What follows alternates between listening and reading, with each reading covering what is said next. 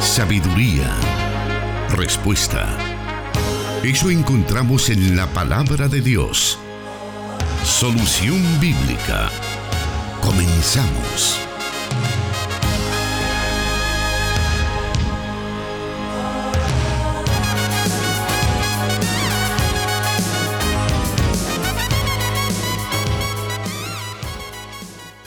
Estamos agradecidos con nuestro Dios porque una vez más nos permite llegar a usted con el programa Solución Bíblica, este espacio que martes a martes pretende llegar con una luz de esperanza hasta ahí donde usted se encuentra para que podamos tener siempre el control de nuestra vida a través de la palabra de Dios. Es lo que nos inspira, es lo que nos ayuda a poder tener precisamente una guía en medio de este mundo que presenta muchos retos, representa muchas eh, intrigas muchas veces en nuestra vida, pero que las podemos diluir en la palabra de Dios. Estamos listos entonces para presentarle el programa Solución Bíblica y ya está con nosotros el anfitrión de este programa, nuestro hermano el pastor Jonathan Medrano, a quien le damos la bienvenida.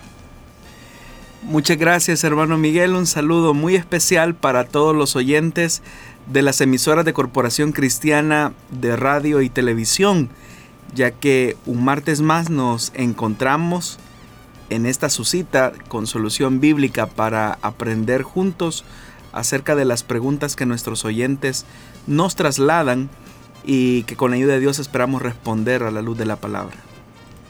Y bueno, Estamos ya listos para transmitir a través del 98.1 FM Plenitud Radio desde donde se está generando esta transmisión a través de 100.5 FM y también a través de 1450 AM en la ciudad de San Miguel. Y claro, siempre queremos saludar a nuestros hermanos que nos escuchan en el occidente de Guatemala a través del 89.1 Cielo FM. Gracias por estar ya con nosotros listos para aprender de la palabra de Dios.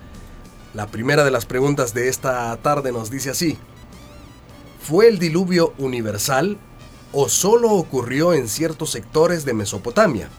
¿Y por qué fue universal? Nos dice él o la oyente. Bueno, la verdad es que cuando nos encontramos frente a relatos bíblicos como el del diluvio, siempre surgen posturas o interpretaciones que tratan la manera de minimizar el impacto o la descripción que se hace al interior del relato.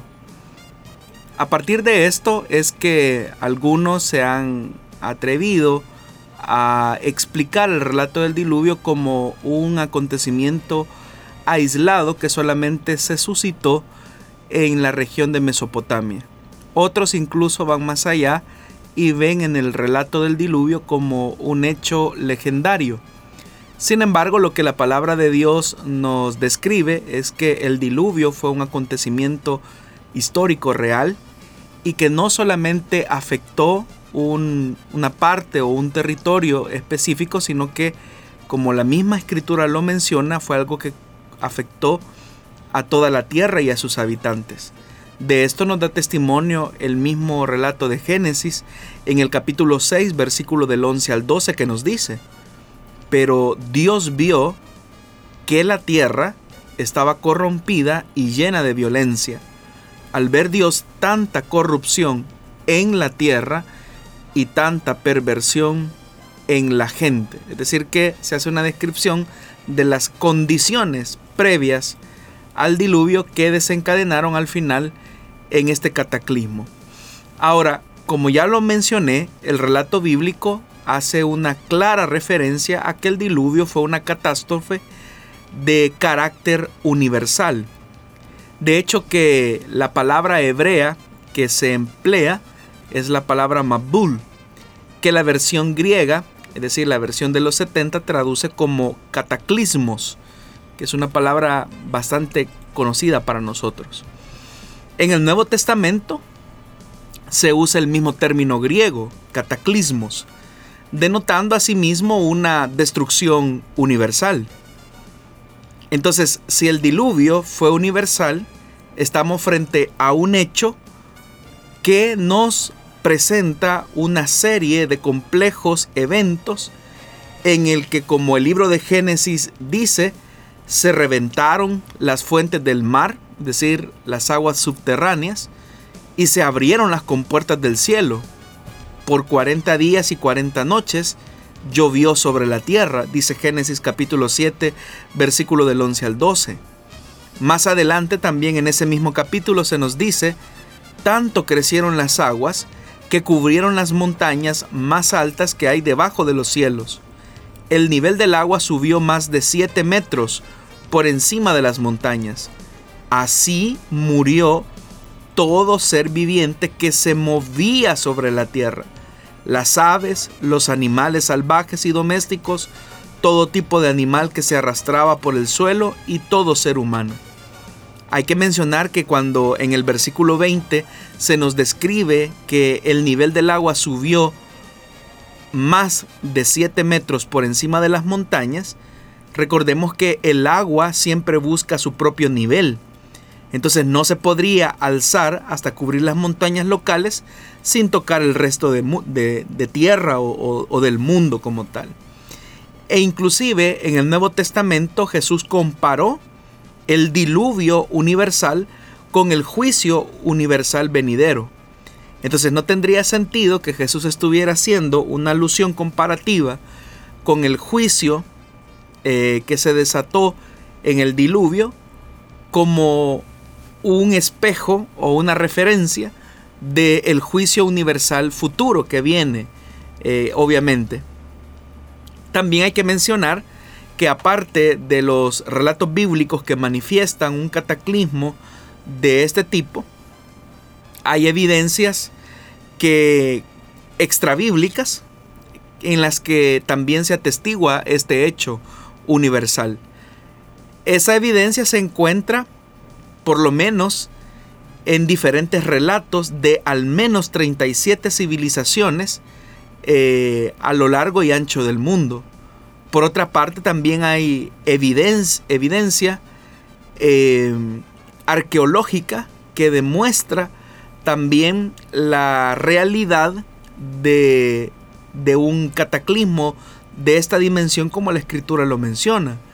Prueba de ello es que, por ejemplo, se han encontrado sedimentos y fósiles marinos en las partes más altas de las montañas. Entonces, ¿cómo se explica que se encuentren fósiles marinos en la parte más alta de las montañas, siendo que éstas están lejos del mar. Esto lo único que evidencia es efectivamente que el diluvio fue una, un evento eh, de corte universal en el que Dios manifestó su juicio sobre toda la humanidad tal como se menciona en el libro de Génesis. Así que efectivamente el diluvio no fue local, sino que fue universal, es decir, en todo el, globo terráqueo. Y fue universal porque también el mismo libro de Génesis nos demuestra que la maldad de los seres humanos había llenado y había corrompido toda la tierra. Y eso habla de una totalidad. De esta manera hemos dado inicio al programa Solución Bíblica de esta oportunidad. Quédese con nosotros porque esto apenas inicia y vamos a hacer nuestra primera pausa y volvemos con más.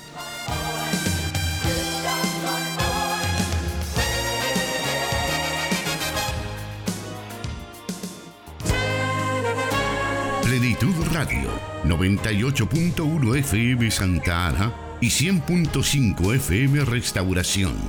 Transmitiendo solución bíblica para El Salvador y el mundo.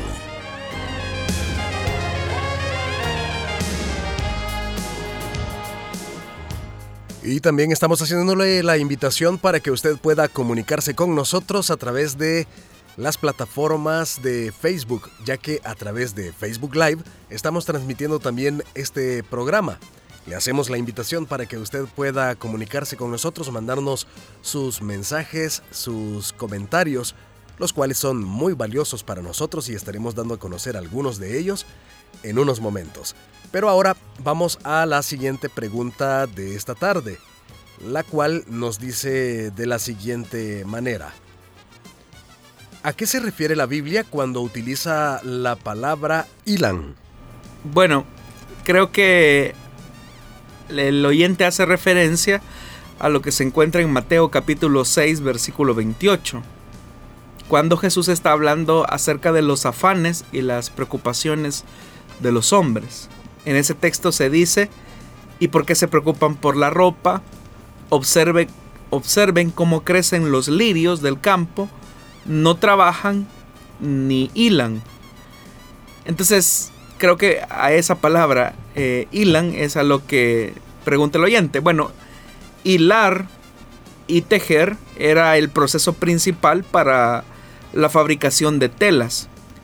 Eh, que en este caso, muy comúnmente en tiempos bíblicos, lo que se hilaba era el lino y la lana, que eran las fibras más usadas en el mundo bíblico. En el hilado, las fibras naturales se estiraban hasta formar una hebra floja que se retorcía para formar un hilo continuo.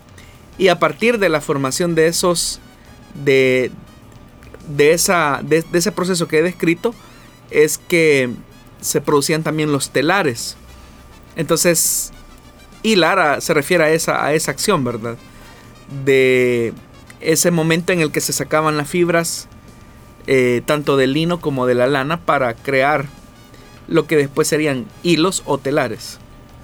Muy bien, esas son parte de las preguntas que recibimos cada semana, las cuales las tenemos en un listado y por orden de llegada les estamos dando eh, o las estamos dando a conocer y el pastor Jonathan les da sus respuestas. Vamos a continuar con otra de esas preguntas y es la tercera de esta ocasión y dice así, ¿qué es el seno de Abraham y dónde se ubica? Bueno, el seno de Abraham es una expresión hebrea empleada por Jesús en el relato de Lucas capítulo 16, donde se nos habla acerca de el suceso de el rico y Lázaro.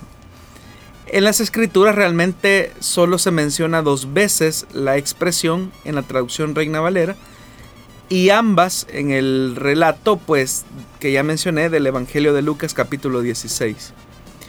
Los judíos pensaban en la felicidad de la acogida que les harían Abraham, Isaac y Jacob en este paraíso al que se le llama eh, el seno de Abraham. De tal manera que ellos se regocijaban ante la perspectiva de entrar en comunión con Él y se veían, por así decirlo, eh, reposando sobre su seno. Y a eso es a lo que se le llama el seno de Abraham.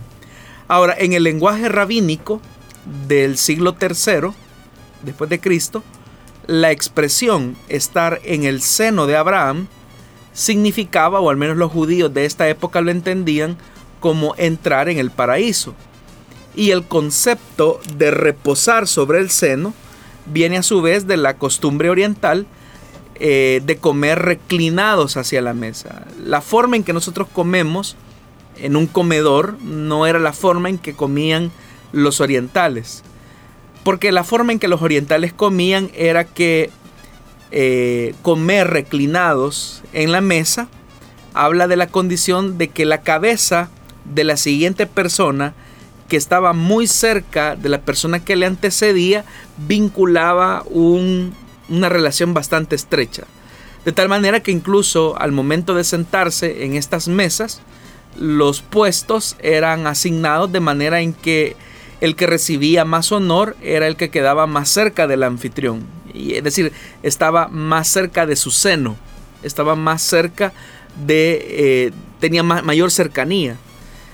Es en ese sentido que cercanía eh, y comunión se expresan precisamente en ese vínculo de honor. Entonces, decir que se iba al seno de Abraham se entendía como el momento en el que se iba a tener una comunión muy íntima, una cercanía bastante estrecha y también una relación de honor. Ahora, evidentemente que estas son expresiones metafóricas y antropomórficas, ya que todo lo del más allá no se puede entender eh, con teorías de espacio y tiempo. Ahí, por ejemplo, en el Evangelio de Lucas se habla de bajar, del lugar, se habla del seno, de Abraham, que son formas simplificadas, por decirlo así, de aludir al misterio de la vida trascendente en el más allá. Ahora, hay que tomar en cuenta que esta expresión hebrea, el seno de Abraham, es el resultado de una comprensión que fue evolucionando de manera progresiva al interior del judaísmo, como parte del proceso progresivo de la revelación de Dios hacia los hombres. Por ejemplo, en el Antiguo Testamento se entendía que las personas que morían iban al Seol. Y en un primer momento los hebreos entendían que el Seol no era otra cosa más que el depósito de los muertos. Y que la única manera en que se podía mantener con vida la memoria de ese difunto era a través de la descendencia que había procreado en vida. De tal manera que era una bendición tener muchos hijos porque eso hablaba no solamente del tema de ser muy numeroso en la familia, sino que quedaba preservada la memoria de la persona eh, que en algún momento podía llegar a fallecer, en este caso el padre de familia. Por eso es que en el libro de Génesis se nos menciona así claramente, ¿verdad? Que el Seol era simplemente ese lugar, en un primer momento, en un primer estadio se entendía que era el lugar donde iban a pasar las personas que morían. Génesis capítulo 25, versículo del 7 al 8 nos dice, Abraham vivió 175 años y murió en buena vejez, luego de haber vivido muchos años, y fue a reunirse con sus antepasados. A esa reunión no se está haciendo una alusión tan directa como la entendemos ahora de la vida en el más allá, sino que está haciendo una relación de la morada de los muertos, es decir, de ese lugar donde las personas iban a terminar, que es el sepulcro realmente. Y por eso es que el Seol se entendía como precisamente eso, el lugar donde las personas al morir finalizaban, que era el sepulcro, lo cual para algunos pues sería más que obvio. También en el segundo libro de Samuel eh, se nos describe un poco acerca del entendimiento que las personas poseían alrededor de esta realidad. En aquel relato cuando David está ayunando e intercediendo por su hijo pequeño, que había sido el resultado del adulterio que había tenido con Betsabé, él sabe que su hijo está al borde de la muerte. Y en ese relato se menciona claramente que eh, David estaba haciendo todo lo posible por tratar la manera de alcanzar la misericordia de Dios, pero al final el niño muere. Y los sirvientes eh, perciben que David, después de la muerte de su hijo, comienza a tomar eh, la vida con la normalidad que antes tenía. Y es ahí donde los siervos le preguntan a David que a qué se debía ese cambio.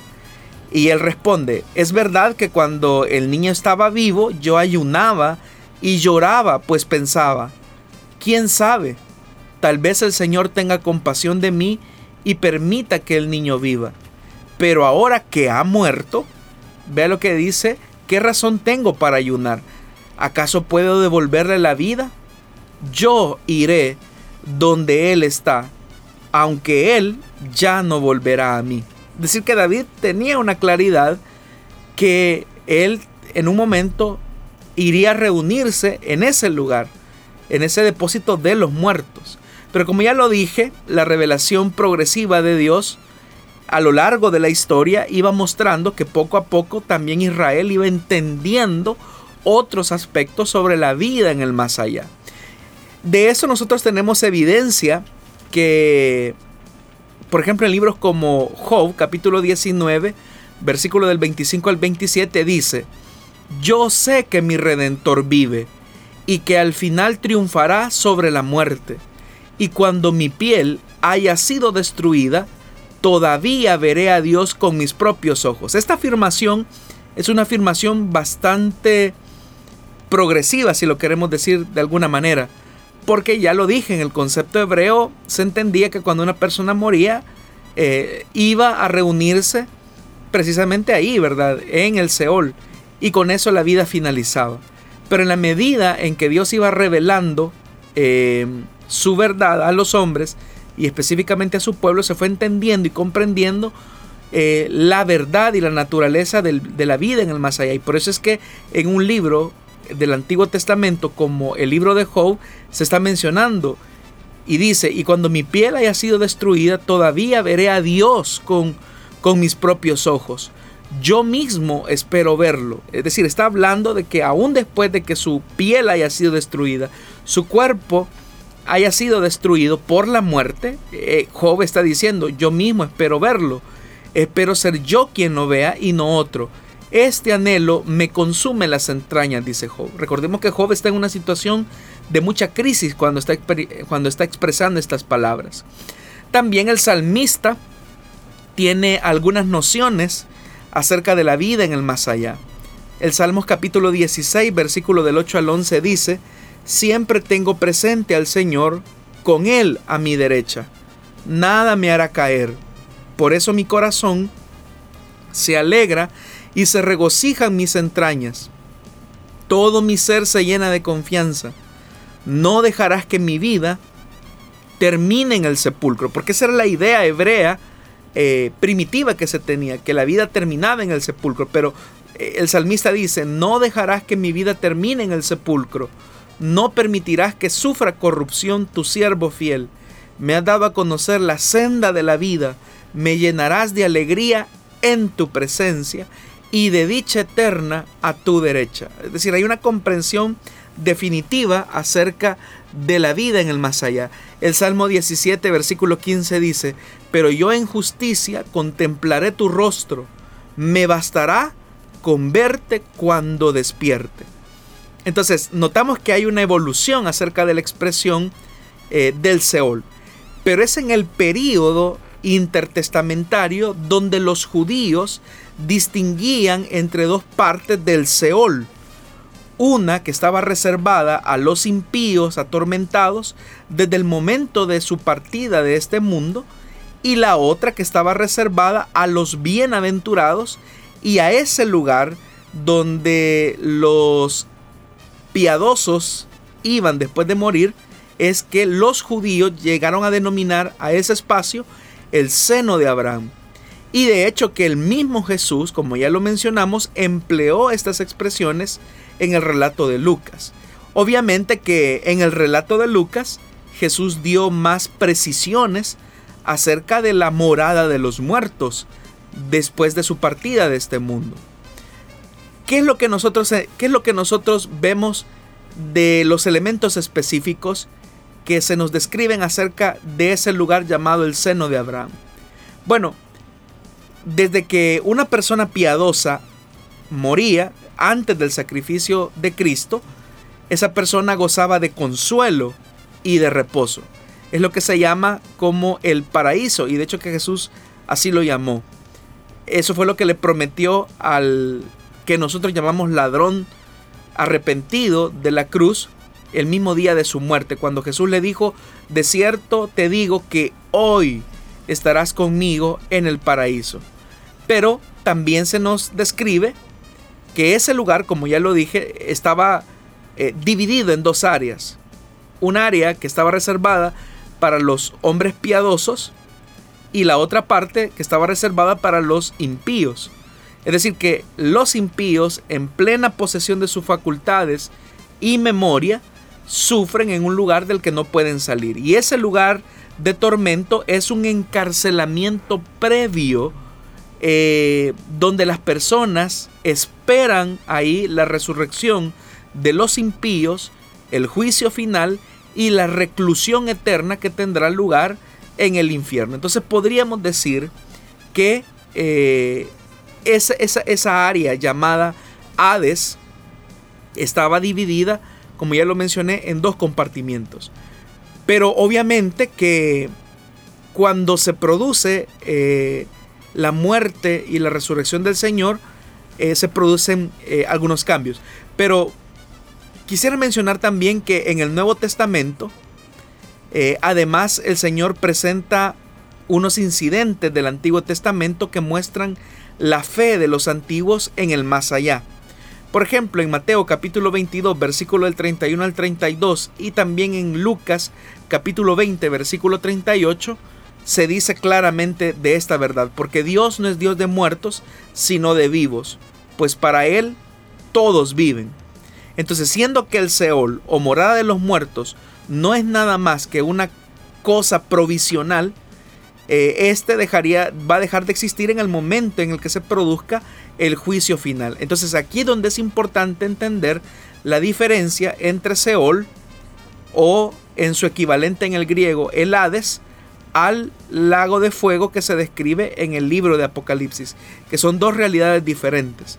En el infierno en este momento no hay nadie, o en el lago de fuego no hay nadie. Es decir, es un lugar eh, que no sabemos dónde se ubica, está deshabitado, por decirlo de alguna manera. Pero el Seol o el Hades se encuentra, porque es parte de la pregunta del oyente, en el centro de la tierra. Y esto lo deducimos a partir de ciertos pasajes de la Biblia, como por ejemplo en Mateo capítulo 12, versículo 40, que dice, porque así como tres días y tres noches estuvo Jonás en el vientre de un gran pez, también tres días y tres noches estará el Hijo del Hombre en las entrañas de la tierra. Todos sabemos que cuando Jesús murió, Él fue colocado en una especie de cripta, por decirlo de alguna manera, o piedra labrada que se utilizó como sepulcro. Pero Jesús no fue sepultado de la manera tradicional como solemos hacerlo o como lo hacían eh, las personas pobres, es decir, dos o tres metros bajo tierra. En el caso de Jesús era una, eh, un sepulcro labrado, una piedra labrada. Es decir, el sentido del texto de Mateo está haciendo referencia precisamente a eso, a que él, como lo dijo, así como Jonás estuvo en el vientre del gran pez, también el Señor, el Hijo del Hombre, estaría en las entrañas de la tierra, es decir, en la parte más interna de la tierra.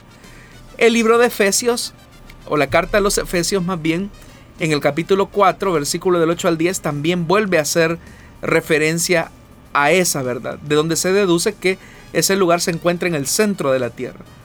Cuando ascendió a lo alto, se llevó consigo a los cautivos y dio dones a los hombres. ¿Qué quiere decir eso de que ascendió?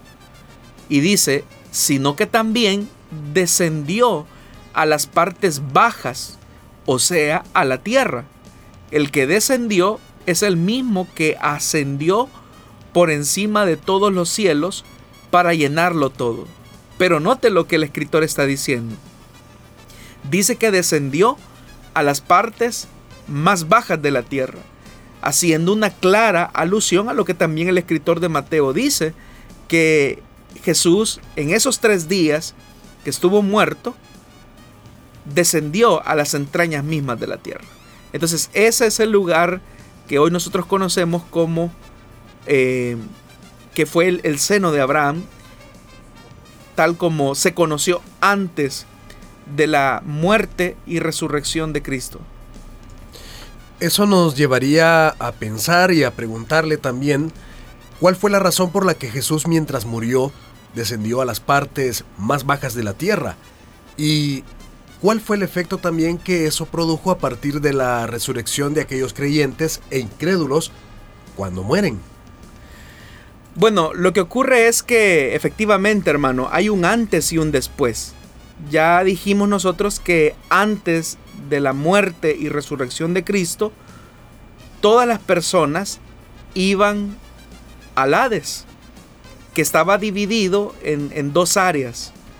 El lugar donde estaban siendo atormentados los incrédulos y el lugar donde eran consolados los justos, que ese, a esa área se le llamaba el seno de Abraham. Pero cuando Cristo murió, la primera epístola de Pedro, capítulo 3, versículo 18 y 19 nos dice, porque Cristo murió por los pecados una vez por todas, el justo por los injustos, a fin de llevarlos a ustedes a Dios.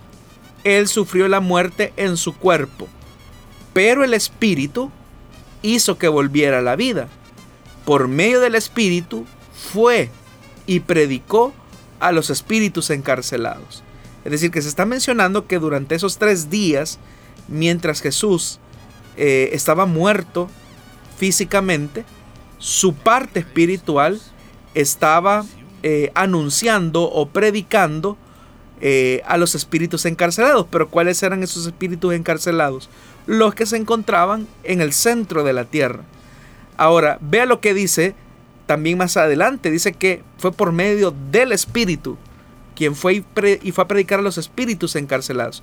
Entonces, cuando Jesús resucita al tercer día, lo que ocurre es que Él se lleva consigo a los justos que murieron antes del sacrificio de Cristo a la presencia de Dios. Entonces, lo que ocurre en ese momento es que todos aquellos hombres justos y piadosos eh, son llevados o son trasladados directamente a la presencia de Dios. La razón por la que antes de la muerte de Cristo las almas, por decirlo así, de los justos eh, no pasaban directamente a la presencia del Señor de manera inmediata, eh, como sucede en el presente, era porque la sangre que quita el pecado del mundo no había sido derramada. Pero cuando Cristo murió y descendió a dar las buenas nuevas a los justos, los tomó eh, con él y al tercer, eh, al tercer día, pues que se produce la resurrección, es ahí donde, tal como lo señala también el escritor, a los Efesios dice que él se llevó consigo a los cautivos, dice. Es decir, él asciende a lo alto y se llevó consigo a los cautivos. Y el mismo escritor dice, ¿qué quiere decir eso de que ascendió? Sino que también descendió a las partes bajas de la tierra. Es decir, que el que descendió es el mismo que ascendió por encima de todos los cielos para llenarlo todo. Lo que está describiendo es la realidad de las implicaciones cósmicas del sacrificio de Cristo y la resurrección. Es decir, hoy que estamos en el tiempo de la gracia, quienes mueren en el Señor, su parte inmaterial está presente ante el Señor directamente porque ya hay un sacrificio que habilitó el acceso a la presencia de Dios directamente. Pero aquellos que mueren sin Jesús están preservados para el día del juicio final, donde resucitarán para condenación eterna. Entonces, las personas que mueren sin Cristo están en una antesala de sufrimiento a lo que va a llegar a ser el lugar de tormento definitivo, mientras se produce el momento del juicio final. Le agradecemos, estimado oyente, por estar pendiente del programa Solución Bíblica de esta oportunidad. También le agradecemos por estarnos enviando sus mensajes a nuestras plataformas de Facebook. En este caso estamos transmitiendo en Facebook Live en la fanpage de Misión Cristiana Elim Santa Ana, también a través de Plenitud Radio y por supuesto Solución Bíblica.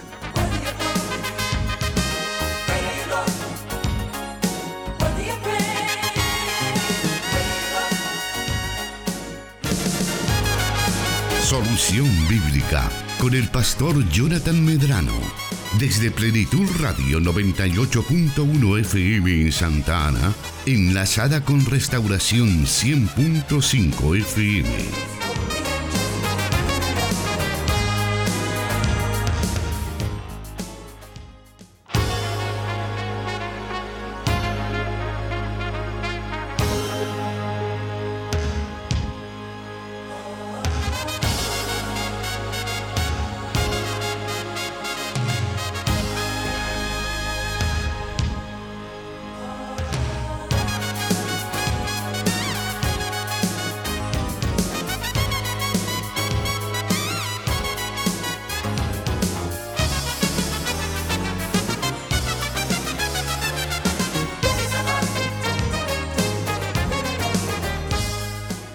Vamos a pasar a la siguiente pregunta que tenemos para esta tarde, la cual dice así. ¿Qué son los querubines y cómo son los querubines? Nos dice nuestro o nuestra oyente. Bueno, los querubines son seres eh, de una orden exaltada de ángeles, por así decirlo cuyo propósito principal es el de la adoración, tal como se nos menciona en Apocalipsis capítulo 19, versículo 4. También Dios les ha conferido la responsabilidad de ser custodios, por decirlo de alguna manera, de la santidad de Dios. Por eso es que cuando se describen, se habla acerca de que están cerca del trono de Dios y ellos pues también ejecutan algunos castigos, como también se menciona en el libro de Apocalipsis. Estos querubines, por ser ángeles, obviamente, las descripciones que se encuentran de ellos en los relatos bíblicos o en los textos sagrados, más que tratar la manera de hacer una descripción física de ellos, lo que se está haciendo es una descripción acerca de sus funciones, de sus cualidades y también de su naturaleza. Por lo que sería muy difícil eh, o imposible dar una descripción eh, física, eh, como decir, bueno, los querubines tienen este aspecto. Es decir, lo que, lo que encontramos en la escritura, como ya le dije, son textos que describen cualidades de estos seres, textos que describen funciones, textos que describen también eh, la misión que Dios les ha encomendado. Pero no es una descripción física. y por eso es que las personas cuando leen eh, la, estos textos apocalípticos eh, no dejan como de tener muchas inquietudes a partir de eso. Ahora, lo que es cierto es que ellos se encuentran cerca del trono de Dios y por eso es que se menciona que dice que en el centro, dice el libro de Apocalipsis, alrededor del trono había cuatro seres vivientes. El número cuatro en la escritura habla de, de plenitud, haciendo alusión eh, precisamente a que la presencia de Dios cubre toda la tierra, los cuatro puntos de la tierra. Y Dios les ha dado la facultad, dice, cubiertos de ojos por delante y por detrás. Es decir, ¿qué sentido tiene tener ojos por delante y ojos por detrás? Pareciera que no hace mucho sentido. Pero lo que el texto quiere enfatizar es que Dios también les ha dado, les ha dado a ellos eh, la capacidad de ver eh, todo lo que ocurre. Eh, o al menos una parte de lo que ocurre. Por eso es que se habla de cuatro seres vivientes. Dice que el primero de los seres vivientes era semejante a un león. Eso está hablando de la fuerza. El segundo a un toro. Eh, eso habla de la actividad eh, de, en la que se requiere también eh, fuerza, pero también el león describe también la parte del honor, de la dignidad. Dice el tercero tenía rostro como de hombre, el cuarto era semejante a un águila en vuelo, eso habla de la rapidez. Y dice que cada uno de ellos tenía seis alas y estaba cubierto de ojos por encima y por debajo de las alas. Y de día y de noche repetían sin cesar, Santo, Santo, Santo es el Señor Dios Todopoderoso, el que era y el que ha de venir. Es decir, que se describe que son seres, como ya lo dije, que tienen las actividades o las funciones específicas de estar involucrados en la adoración a Dios, pero también en los elementos que hablan acerca de preservar, cuidar eh, de la santidad de Dios. Y por eso es que se habla que son seres angelicales eh, especiales que están eh, en esa cercanía del gran trono de Dios. Así que eso podríamos decir acerca de los querubines. Y bueno, queremos avanzar también en nuestro programa y vamos a irnos a la siguiente pregunta de esta tarde. Y esta dice así. La Biblia enseña claramente que Dios creó varón y hembra, pero ¿qué ocurre con el caso de algunas personas que nacen con los dos sexos llamados hermafroditas, nos dicen por acá, pastor.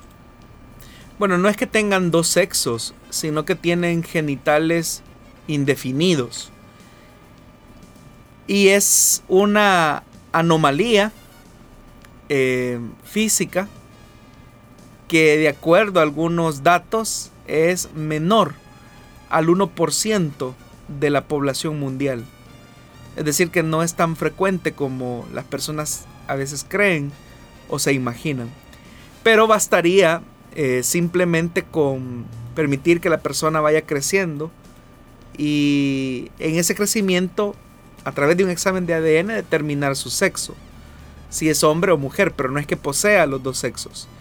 Por eso es que decimos que sus genitales no están eh, definidos, pero son casos extraños y raros eh, que nos hablan de la realidad que vivimos en un mundo de pecado y por lo tanto al vivir en un mundo de pecado eh, no existe la perfección.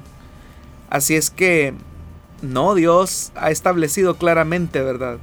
Varón y hembra o hombre y mujer. No hay un sexo intermedio que podamos nosotros decir eh, existe este grupo de personas y por lo tanto hay un intermedio. No, es hombre o mujer. Eso es lo que el Señor ha diseñado y ha creado.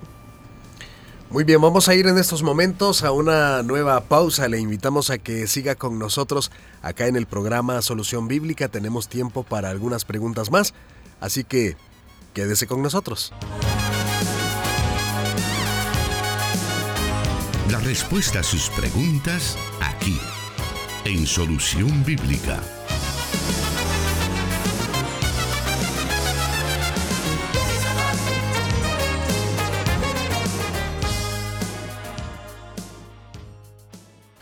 Vamos a irnos ahora a la siguiente pregunta de esta tarde, la que dice de la siguiente manera. Si la Biblia dice que los profetas llegaron hasta Juan el Bautista, ¿en qué posición queda el ministerio de profeta en la era actual de la iglesia? Bueno, hay que tener mucho cuidado porque lo que la Biblia dice en el Evangelio de Mateo capítulo 11 versículo 13 se encuentra dentro de un contexto en el que se está mencionando acerca de lo que los profetas y la ley profetizaban acerca de la llegada del Mesías. El texto en, cuestión dice, porque todos los profetas y la ley profetizaron hasta Juan. Mateo capítulo 11, versículo 13. Entonces, el texto nos está señalando que el ministerio de profeta eh, como tal no es que está finalizando con Juan el Bautista, sino que lo que el texto quiere señalar es que Juan el Bautista fue el último profeta que anunció la venida del Mesías prometido, lo que tuvo fiel cumplimiento en la persona de Jesús. Porque recordemos que inmediatamente eh, aparece Juan el Bautista en la historia, casi simultáneamente aparece eh, el Señor Jesús iniciando su ministerio, con lo cual también se anticipa la llegada de ese Mesías que Israel tanto había estado esperando. Entonces, lo que el texto está señalando es que Juan, eh, que los profetas, la ley y Juan profetizaron de la llegada del Mesías precisamente como una esperanza a la que Israel ansiosamente aguardaba que se, que se realizara o que tuviera cumplimiento. No es que se está diciendo que el ministerio de profeta haya cesado con la muerte de Juan el Bautista. Porque ya en el Nuevo Testamento nosotros encontramos referencias que señalan la actividad del ministerio de profeta, aún después de la muerte de Juan el Bautista. Por ejemplo, en el libro de los Hechos de los Apóstoles, en el capítulo 11, versículos 27 y 28 se nos dice, Por aquel tiempo, unos profetas bajaron de Jerusalén a Antioquía. Uno de ellos, llamado Agabo, se puso de pie y predijo por medio del Espíritu que iba a haber una gran hambre en todo el mundo, lo cual sucedió durante el reinado de Claudio. Entonces claramente se está mencionando acerca del el ejercicio del ministerio de profeta a través de uno de los profetas que habían bajado de Jerusalén a Antioquía. Incluso se nos da el nombre de uno de ellos. Entonces, eh, eh, este texto nos está demostrando que el ministerio de profeta continuó vigente eh, hasta, el, hasta el día de la iglesia y aún después de la iglesia primitiva hasta este día. porque los cinco ministerios, incluido el ministerio de profeta, como la palabra de Dios lo enseña, eh, han sido dados a la iglesia para alcanzar la estatura eh, del varón perfecto, el cual es Cristo. Es decir, los ministerios eh, ayudan al crecimiento de la iglesia en general. Entonces se necesita o se requiere el ministerio de profeta, lo cual pues supone que el texto está haciendo una alusión clara y evidente que este todavía continúa en función. De hecho que el mismo Pablo eh, demuestra que en el ejercicio del don de profecía con relación al profeta, dice que está bajo el control de los profetas. Y de eso pues da testimonio Primera de Corintios capítulo 14 versículo 32. Entonces, no es que eh, Mateo 11:13 esté diciendo que con Juan el Bautista cesó el ministerio de profeta. Lo que se está diciendo es que desde los profetas, la ley y Juan el Bautista anunciaban la llegada de ese Mesías que tuvo fiel cumplimiento en la persona de Jesús. Eso es lo que el texto está queriendo mencionar. Estamos casi llegando al final de nuestro programa para esta tarde. Estamos todavía con algunos minutos. No sé, pastor, realmente si la siguiente pregunta podemos comenzarla a responder. Bueno, en su caso, comenzarla a responder. O va a tener que quedar en el tintero porque él dice de la siguiente manera. Dios les bendiga hermanos de Solución Bíblica. ¿Podría dar una explicación de Ezequiel capítulo 1? Nos dice nuestro oyente.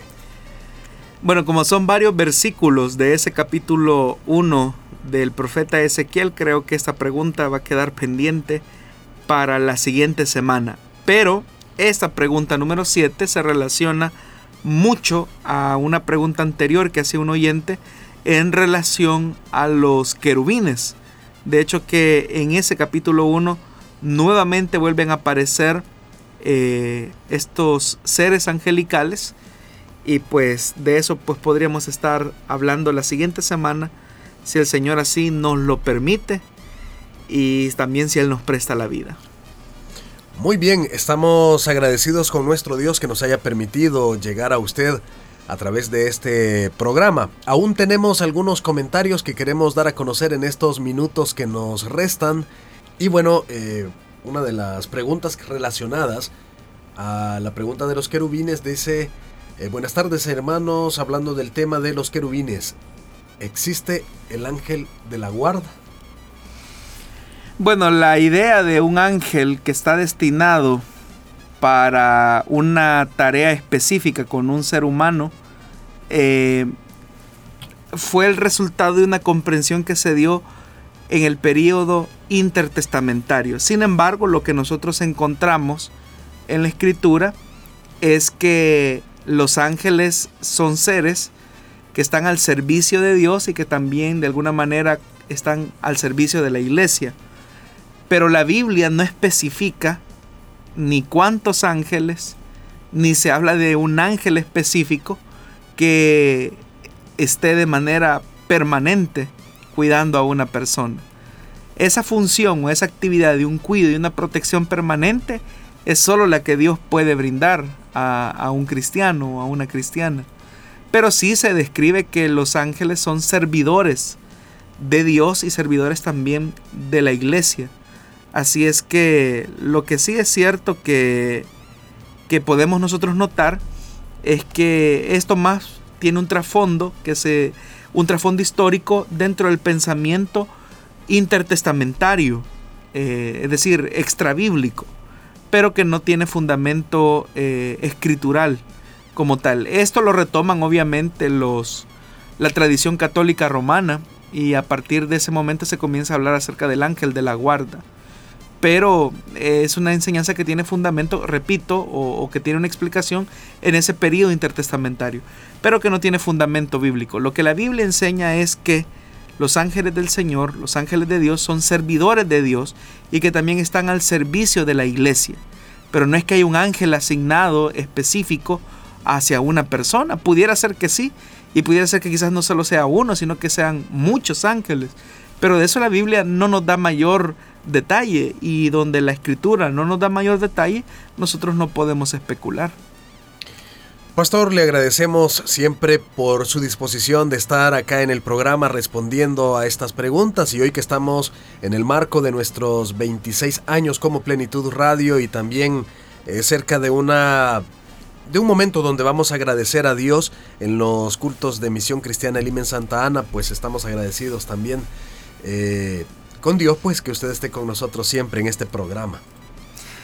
Así es, hermano Miguel, este próximo domingo 4 de abril, si el Señor también nos concede la vida y Él no viene por nosotros, Misión Cristiana Elim de Santa Ana estará dando gracias a Dios por los 26 años de presencia radial en el occidente del país a través de la señal del 98.1 FM, ahora Plenitud Radio. En el año 95 nació como Radio Restauración y que llegó a formar parte de lo que en aquel momento se conoció como la gran cadena de emisoras Restauración, hoy la Corporación Cristiana de Radio y Televisión. Y también eh, los avances de la radio han sido significativos porque ahora estamos transmitiendo no solamente para el occidente del país a través de la señal abierta, sino que a través del Internet a todo el mundo. Plenitud Gracias a todos los que a través de las redes sociales eh, gustan de la programación de Plenitud Radio. Y pues precisamente este próximo domingo estaremos dando gracias a Dios. Si usted desea unirse a esta celebración, lo puede hacer a través de las redes sociales. Si usted está fuera del país o no vive acá en Santa Ana, pues esté pendiente de las redes sociales de Plenitud Radio y Misión Cristiana Elim de Santa Ana, pues ahí estaremos dando mayor cobertura a esta actividad que es una actividad de agradecimiento a Dios por su fidelidad y también agradecimiento a Dios por la vida de cada uno de los socios que hacen posible que este ministerio siga funcionando como hasta hoy lo hace. Agradecemos por su fiel sintonía también a este programa Solución Bíblica, si Dios así nos lo permite. Estaremos con usted el próximo martes a partir de las 5 de la tarde hora de El Salvador. Esperamos que tenga una feliz semana de vacaciones. Si es que va a vacacionar, pues a tener muchísimo cuidado. Esperamos en Dios que Él sea siempre protegiendo su vida. Hasta la próxima, que Dios le bendiga.